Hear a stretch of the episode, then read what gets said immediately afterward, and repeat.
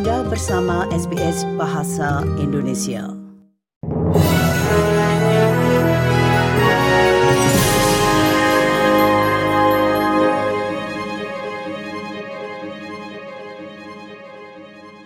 Berita selengkapnya.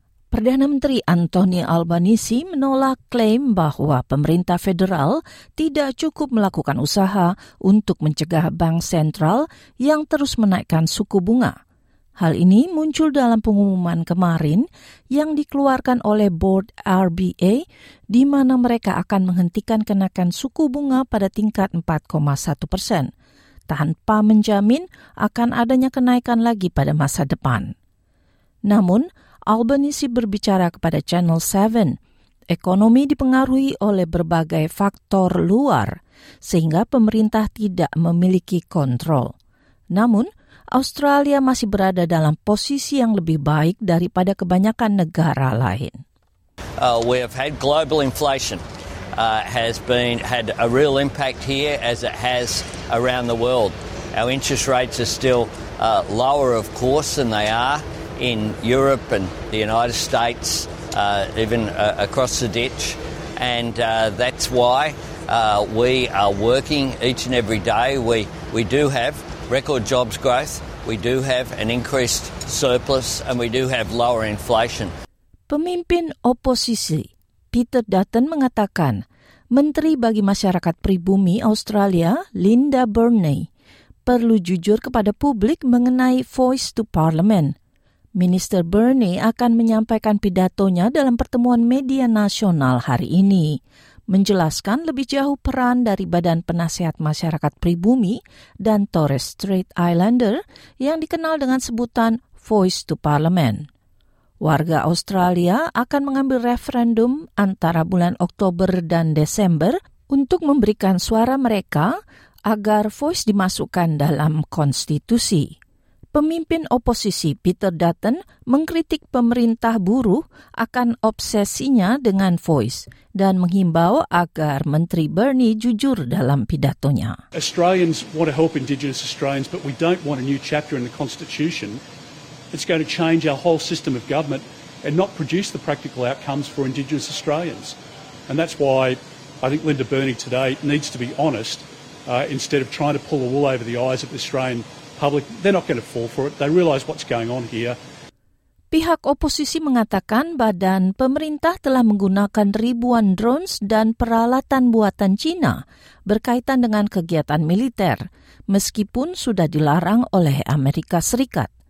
Juru bicara keamanan cyber koalisi James Patterson mengatakan, dalam auditnya, ia menemukan lebih dari tiga ribu drones dan teknologi lainnya digunakan oleh D J I yang digunakan oleh lebih tiga puluh delapan agensi dan departemen pemerintah.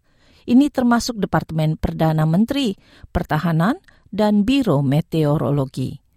Menteri Pertahanan Richard Marles menghentikan penggunaan drones awal tahun ini dengan alasan keamanan. Senator Patterson mengatakan, pemerintah seharusnya menghentikan penggunaan drones dan D J I segera. Pejabat sementara bendahara, Katie Gallagher, mengimbau negara-negara bagian dan teritori untuk mempersiapkan fase proyek prasarananya dengan lebih baik, tanpa melabelinya dengan inflasionari. Senator Gallagher berbicara kepada radio A B C, pemerintah federal bekerja sama dengan negara bagian untuk melancarkan aliran dananya. All levels of government recognise that inflation is a key challenge in our economy, which is why the states and territories are working with us around how we phase um, those big infrastructure spends. Bank Sentral Australia atau R B A yang terus menaikkan suku bunga mencoba mendorong inflasi tahunan kembali ke tingkat dua hingga tiga persen pada hari Selasa lalu dengan tingkat suku bunga empat koma satu persen. Pulau Montague yang ikonik di pesisir selatan New South Wales diberikan nama pribuminya untuk menghormati budaya asli pulau tersebut dari suku Yuin. Menteri Lingkungan Hidup Penny Sharpe mengatakan nama aboriginal pulau tersebut adalah Burunjuba bersama dengan nama sebelumnya. We now declare this Baranguba Montague Island nature reserve. Pulau dekat Naruma ini penting bagi daerah seremonial dan tempat berkumpulnya masyarakat pribumi. Juga merupakan habitat beberapa burung laut, termasuk burung yang terancam punah, burung laut gold. Pulau ini juga merupakan habitat terbesar koloni penguin di negara bagian itu dan rumah bagi ratusan anjing laut Australia dan Selandia Baru. Sebuah perusahaan besar tambang batu bara berhasil lolos dari tuntutan hukum akibat menggunakan ratusan juta liter air dari sungai di pedesaan New South Wales secara ilegal selama musim kering di negara bagian tersebut. Anti-mining kolektif Lock the Gate Alliance mengeluarkan peringatan atas pelanggaran tersebut yang telah melanggar aturan akses sumber alam pada tahun dua ribu dua puluh satu, di mana perusahaan raksasa energi Jepang Idemitsu menggunakan air secara ilegal di tambang batu bara Bogabri dengan memutuskan sistem sungai lokal. Pengambil keputusan mengkonfirmasi pelanggaran yang dilakukan oleh Idemitsu tersebut, namun menolak untuk melakukan tuntutan hukum dengan mengatakan negosiasi telah dilakukan dengan perusahaan tersebut.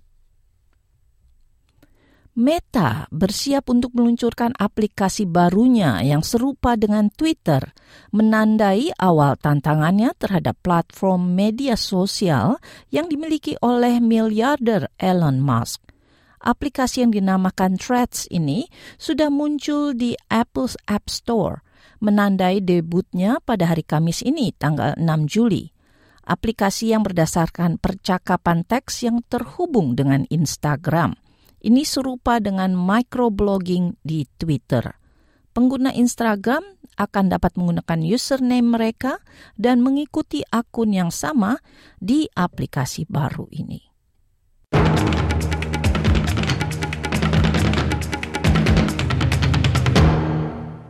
Baiklah saudara pendengar, kita beralih ke bidang olahraga.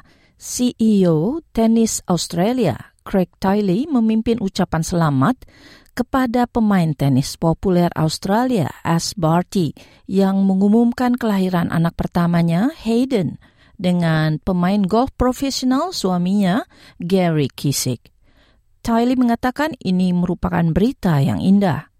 Pengumuman ini juga disambut gembira oleh rival lamanya di Wimbledon yang kalah tahun lalu, Ons Jabeur, dengan mengatakan ia gembira bagi pemain tenis yang dikaguminya itu, di mana baru-baru ini mengatakan apabila Barty melanjutkan karirnya di tenis, maka ia mungkin dapat memenangkan dua puluh Grand Slam. Pemain asal Tunisia ini ingin melihat Barty kembali bermain tenis, seperti pengumuman minggu lalu dari mantan pemain nomor satu dunia, Caroline Wozniacki, yang kembali bermain setelah kelahiran anak keduanya di bulan Oktober lalu.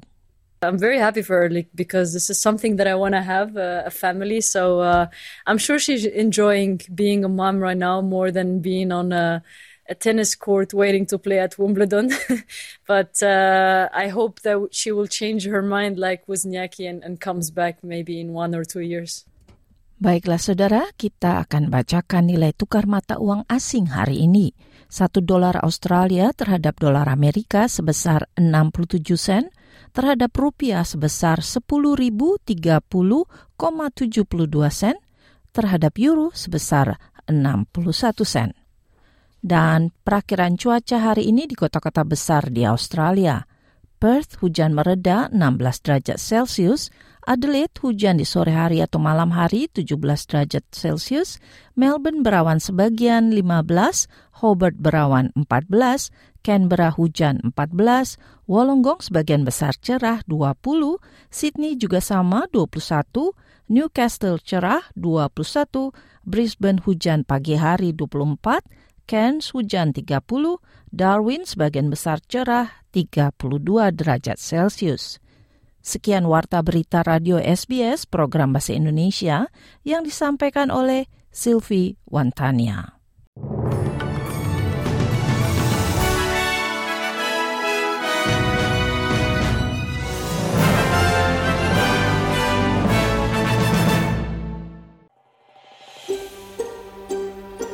Sukai, berbagi, komentar. Ikuti S B S program Bahasa Indonesia di Facebook.